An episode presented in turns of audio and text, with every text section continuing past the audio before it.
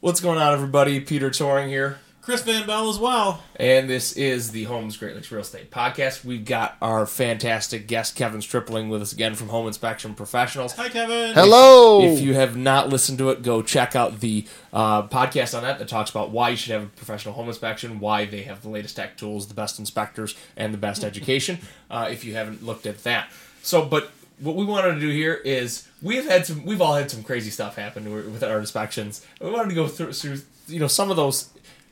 Real estate is fun. It's funny, and it, it can be. It can be. also absolutely um, horrifying. yeah, I'm laughing as I'm getting ready to tell about This the is crawl our, space. Our, our good, bad, and ugly Okay, section. Yeah, the- All right. I like that. The good, bad, the ugly. So generally, when I we we have to go into all the attics and we have to go into crawl spaces. In my company, we go into crawl spaces. It's not the most glamorous part of our job, but we have to do Better it. you than me. Yeah, reason three hundred and two why I'm not a home inspector. Right. Okay. So so generally, when I get to the inspection, I open up the uh, the door. Okay. And kind of peek around before my clients get there, the agent gets there. That gives really an opportunity for anything under there to come out. so so and generally when you're walking on the floor, you know, upstairs and you're running water, if there's anything underneath there, they're coming out. So we climb, I get into the crawl space and I had eyes staring back at me. And I backed out of there and I went upstairs like, your cat's down in the crawl space. And the, the, the homeowners were like, we don't have a cat. Oh no. so sure oh. enough, it was a possum. Oh, oh jeez. So generally, So you know, you, okay, so what do you do then when you run into a possum in a crawl space? In an Grab out the inspection? 45. Well, Yeah, what- you what- try to get out of there. I mean, once again, we can't put ourselves in jeopardy, but you try to do the job as quick as you can, and just, I mean, you know what you're looking for as an experience. You're looking at all the plumbing, you look at the structure, you give that possum a lot of space. You bring like milk bones for the possums and raccoons and stuff. No. I, I, from what I understand, though, you guys are outdoors people. Do they? Yeah. Do they? If you They're corner mean. a possum, They're yeah. So Yeah, once again, bad. Oh yeah, they are they're terrifying. little- But little leave them alone because they eat ticks. Right. That's true. Now, attic areas. Uh, we've had a few instances this year. We went up in attics and the the the bat droppings, uh, which is is Well, can, can be be harmful, toxic. right? It's Yeah. it can be toxic to you. But I've had piles, some of the piles that have almost touched my knees standing Oh. up. Good gravy. So once again, you don't understand if you most people don't go into their attics. So that's important for us. Is you need to get up into the attic and you need to look for rodent droppings. Yeah, What's- when little Susie's outside at night, say, "Oh, mommy, look at these pretty bats." Don't you usually tend to see where they're going? Well, they, you know they only need a quarter of an inch to gain access to anything, and so that's that's terrifying. Really. What's okay? What's the is the possum? Is that the worst pest? I don't like. seen or have you Honestly, I don't like snakes and I don't like rats. Have you run into snakes? Yes, and honestly, there were garter snakes. Garter snakes. I probably I call them garter snakes because Yeah. there were three of them around the, the lot, and I'm walking around and I just kept seeing slithering, and I'm like, I, man, I hate snakes. Well, this time of fiery year, they do like to ball up and crawl spaces, and they that's right, to nice and warm the underneath there. That's right. Um, uh, as far as the snakes go, the rats, I've been in inspections where you can just kind of tell where the droppings are, and there's a certain odor. Now, I'm not a droppings expert per se, but once again, when you climb into an attic or go into the crawl space, all I have to do is go. Something's living Something's here. living here. Well, and, you know, if Not coon- human. If coons are in the attic, I know those are very, very destructive. musty. We've had that. We had a raccoon coming into an attic, and they had to come through and uh, grade it up, and so the raccoon wouldn't live there anymore. the interesting thing about raccoons is they're very uh, they, they they like their family. So when the cousin shows up at one place and then hey, I found a new place to live, he goes and gets grandma and grandpa and the sister, and they all Yep. move into the attic. And they're they're destructive. They'll rip shingles Oh, off. shingles. They're, it's crazy. I actually climbed on a roof, uh, Sterling Heights, and I got to the back side of the uh, the roof, and I saw a bunch of droppings on the roof. And I went, "Oh man!" I go, "Well, why is there no chimney cap?" And I Oh, looked no. over to the fireplace, and I shined my light down, and I saw two eyes staring back at me. I ran off the roof down the ladder, the fastest I've ever come down a ladder. I almost knocked the client over, and I hit the real estate agent. I'm like, "There's something living up there." Hey, so, so one of the one of like the big fears from clients, right, is mold. Like, what's the worst mold? Uh, well, I tell you what, uh, I'm a certified mold inspe- inspector and remediator. I had an environmental company during the bank owned era. We did a lot of cleanup, so I'd like to say that uh, you know uh, we can we can we're we're experts at mold. So what's bad? Really, there's only about seven bad molds, Peter. So you know when you start talking st- Stachybotrys, penicilliums, cladosporiums, we can get real technical. So have you run into just any just a house that was just so? I've had them talk talk to me. That I've had some houses that I felt were talking to me. They were so moist, and there was a plethora of colors, like a rainbow, on all the oh, basement walls. yes. That the house was like, What are you doing here? I had one that I didn't Possessed know it. that gold mold could actually drip, Oh, oh yeah, and I've seen colors that they're certainly not part of the rainbow, but I I've seen the, the dark dark blacks and the yellows and orange and purple. correct. Not all black mold. I mean, when they talk about black, black is you know, uh, there's all different types. There's still black mold. It can be crossed bred with, you know, uh, yellows and purples and greens and This house looks like a box of Lucky Charms, but mold. It, it, oh, uh, you it, you can smell it. I really I don't think we should have really been in this home. Well, Chris, obviously there's there is a uh, you know a, a stance where you go in there. You have to protect yourself as an agent and as a home inspector. If your inspector shows up and he's got a full suit on and a full face respirator, that's probably not a good sign. Thank, thank God for the inspection contingency, right? Some some homes you just need to back out of and say, all right, enough is enough, After right? we signed the waiver, you know, I curiosity kills the cat, and it was one of the dumber things we did. But wait, we just you wanted more. It was such a hot mess. We wanted to see more. Right. Oh. Well, so let's get in a little further. Just make sure you protect yourselves when you're going into that. And and here's the other thing too. Uh, for my clients, if you have an instinct when you're on a showing and you have a, a, an idea that there might be some mold or there might be something going on, I mean, I, I believe in instinct and I believe in all of our senses. If you feel something, then that's when you want to get the expert out there to take a look at right. it for you. Probably if you feel it's probably there. What about like the worst like deferred maintenance item you see? Oh, well, when we went through that deferred maintenance, that starts at the roof. I mean, you don't put tar on your flashings and then you uh, from the street level when you pull up and you see that there's trees growing in the gutters, That's my favorite. I've seen corn. corn growing. I've seen corn growing in gutters. So what happens is that water skips off. I mean, granted you're planting your trees and you're you're watering your corn up there, but all that water is going over the gutter and guess where it's going to end up? The least path of resistance, water always wins and it's going to end up in your basement or it's going to end up in your crawl space. How about the most layers of shingles? I think I've seen a three layer. Four. Yes. Oh my gosh. City Detroit, Yes! four layers, and uh, Just yeah, put one up there, For all of those of you out there who are not familiar with roofs, the maximum you should have is two. two is the maximum allowable amount. You know, that's, That's awesome. I would have loved. you- to Well, see and keep in mind too, when you start getting to homes that were built in the 20s and 30s, they were using cedar shake, mm-hmm. and that's usually that's usually pretty good and that's solid construction. But once again, when you start piling more and more weight on there, and then you put 20 inches of snow and ice on it, it's possible that you might hear some cracking in the middle of the night, Oh, where you know it could be a snap of a of a rafter or a, a you know a truss. It'll truss. look like a Looney Tunes video where, where all the walls pop out and the roof goes down. Yeah, we see that a lot in Grosse Pointe, uh, Harper can't Woods, imagine. uh, where the where it looks like the roof. It looks like a saddle, like you could you know jump on it and ride the garage. Well, once again, you, you put a lot of weight on there, and then you start to see deflection. So yeah, We, what about because I know that you've been in, in. Kevin did an inspection for me with the tornado sirens going off. What's like the craziest, just inspection scenario you've been in? fire, fire. The house was, on, the house was Yeah, on yeah. fire. So what happened was uh, uh, the there was a breaker off, and it was I was a Detroit firefighter with me, and we were out in Chesterfield Township, and the, the breaker was off, and every time I would go to turn the breaker on, which I don't normally do, it would trip and it would flash. The client standing next to me, the firefighter, well, his girlfriend was out smoking a cigarette. Well, this house was on a crawl space in a very wet area. They were using an extension cord for the sump pump, and there was a short. So every time I hit that breaker, it would it would send yeah, and it, what it did is it lit the grass on fire outside of the house. And so the homeowner comes running at me, and she's like, she throws a fire extinguisher, and she's like, "There's a fire outside," and I'm like, oh, "What do you want me to do with this fire extinguisher?"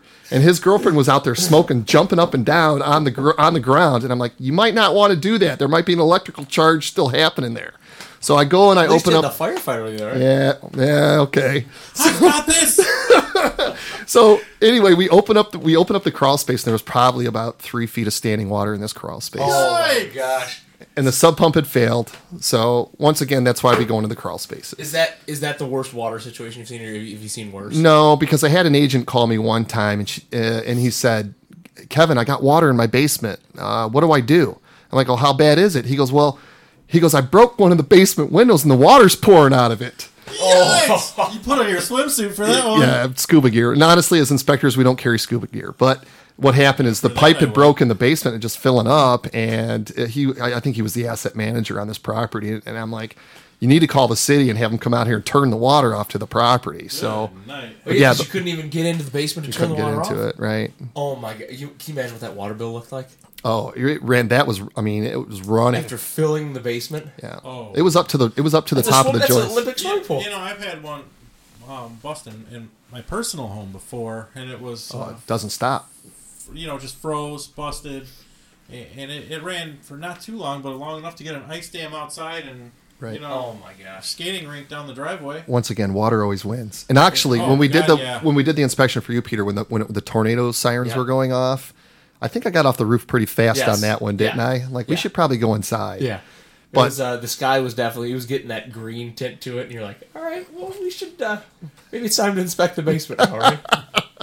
Well, that's like they're saying with with going on uh, the inspection with the tornado out. Sometimes going on with the rainstorm is always, Yeah. always a I, great I idea. always say, you know, yeah, it's a, it's crappy weather to be in an inspection, but at least then you're gonna know if you got issues. That's right. Water always wins. And honestly, I, I I always tell my clients, I'm like, look, it's a good day for an inspection because uh, if there's any type of water penetration, we usually find it. Now, my disposition in life, my, my demeanor probably wouldn't be good if it rained every day Right. and snowed every day. But honestly, it makes our jobs, it, it, it aids us, it helps us out. What about, I got one. This is actually more of an educational thing, but we've got. If you got, what do you do if you got water in a finished basement? How do you how do you tell if we've got a if you've finished got- basement? Yeah, if you've got drywall, how do, what do you how do you Well, tell? Is that I- where the, the the thermal comes in? Yeah, we can do a little bit of infrared on that uh, to try to find out what's going on. But and the thing about it is, if you have mold in your finished basement and you see green or you see black or any different color there, there's usually an indication that you have water penetration. And when you're talking about drywall, that's really only showing about 30% of what's going on. So when you open that cavity up, you pull that drywall off. It's just opening Pandora's box. Yes, and that's when you're going to have that plethora of colors, and you're going to see uh, your nose will be very uh, uh, tantalized. the drywall that will usually wick it, right? Or a lot of the basements that have the uh, fiberboard, that stuff just starts Yes. falling down like nobody's business when it gets wet. Right. And when you study psychrometry, it, what happens is you'll know that uh, dry moves away from wet. And so what happens is that's when you start to get the curling, and that's when you start to get like if you've ever had a, a, a ice maker fail, and you walk on that wooden floor in the kitchen, you start to feel the Yeah. ripples. That's a that's a pure indication that there was a water penetration issue. So that's So- one way to find it.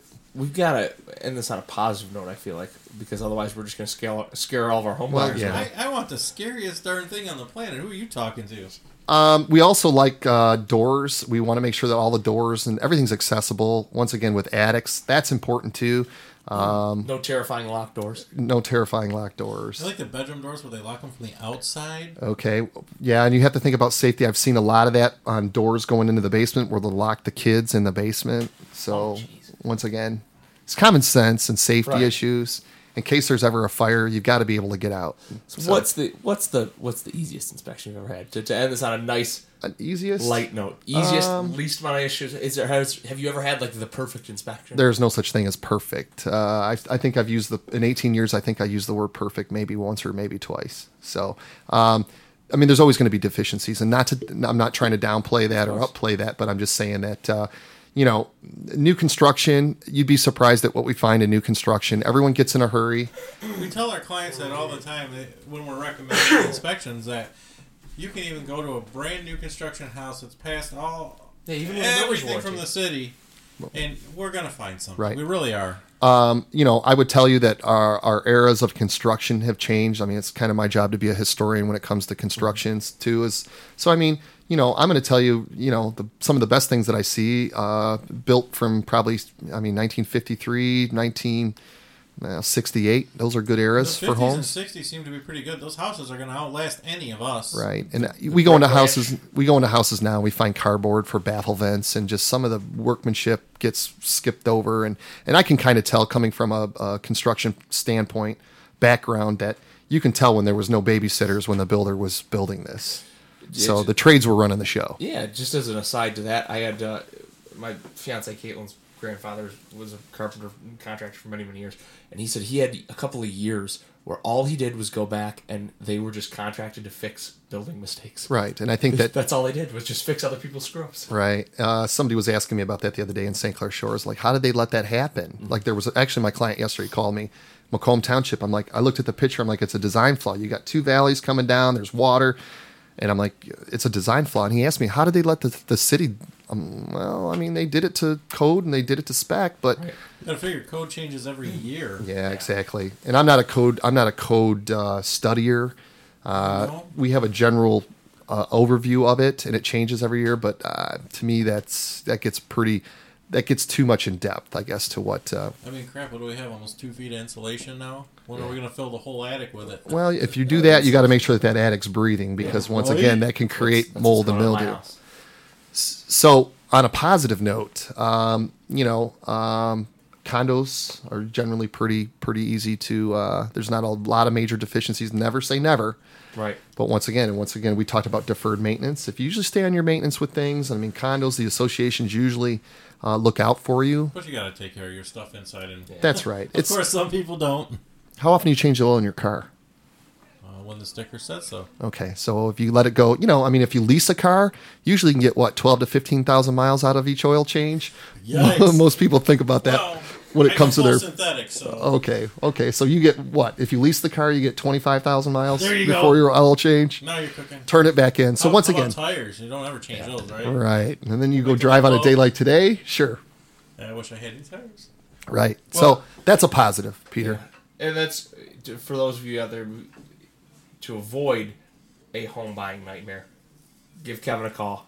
These numbers right Look, on look, this is the biggest purchase of your life. We can't ever, ever, ever, ever stress that enough. Why you would not want a, a professional to inspect your home, give you peace of mind, and let you know the direction you have to go is beyond me. So. You, you gotta get you gotta give someone like Kevin a call and get him in to do the inspection when you're in the course of purchasing a home. Absolutely, Kevin. Thank you so much for being here with us. We appreciate it. We Thank you for having your me. Expert knowledge. Uh, once again, Peter Touring here with Chris Van Bell and Kevin Stripling. We will see you guys next time. Thanks so much for listening. Take care.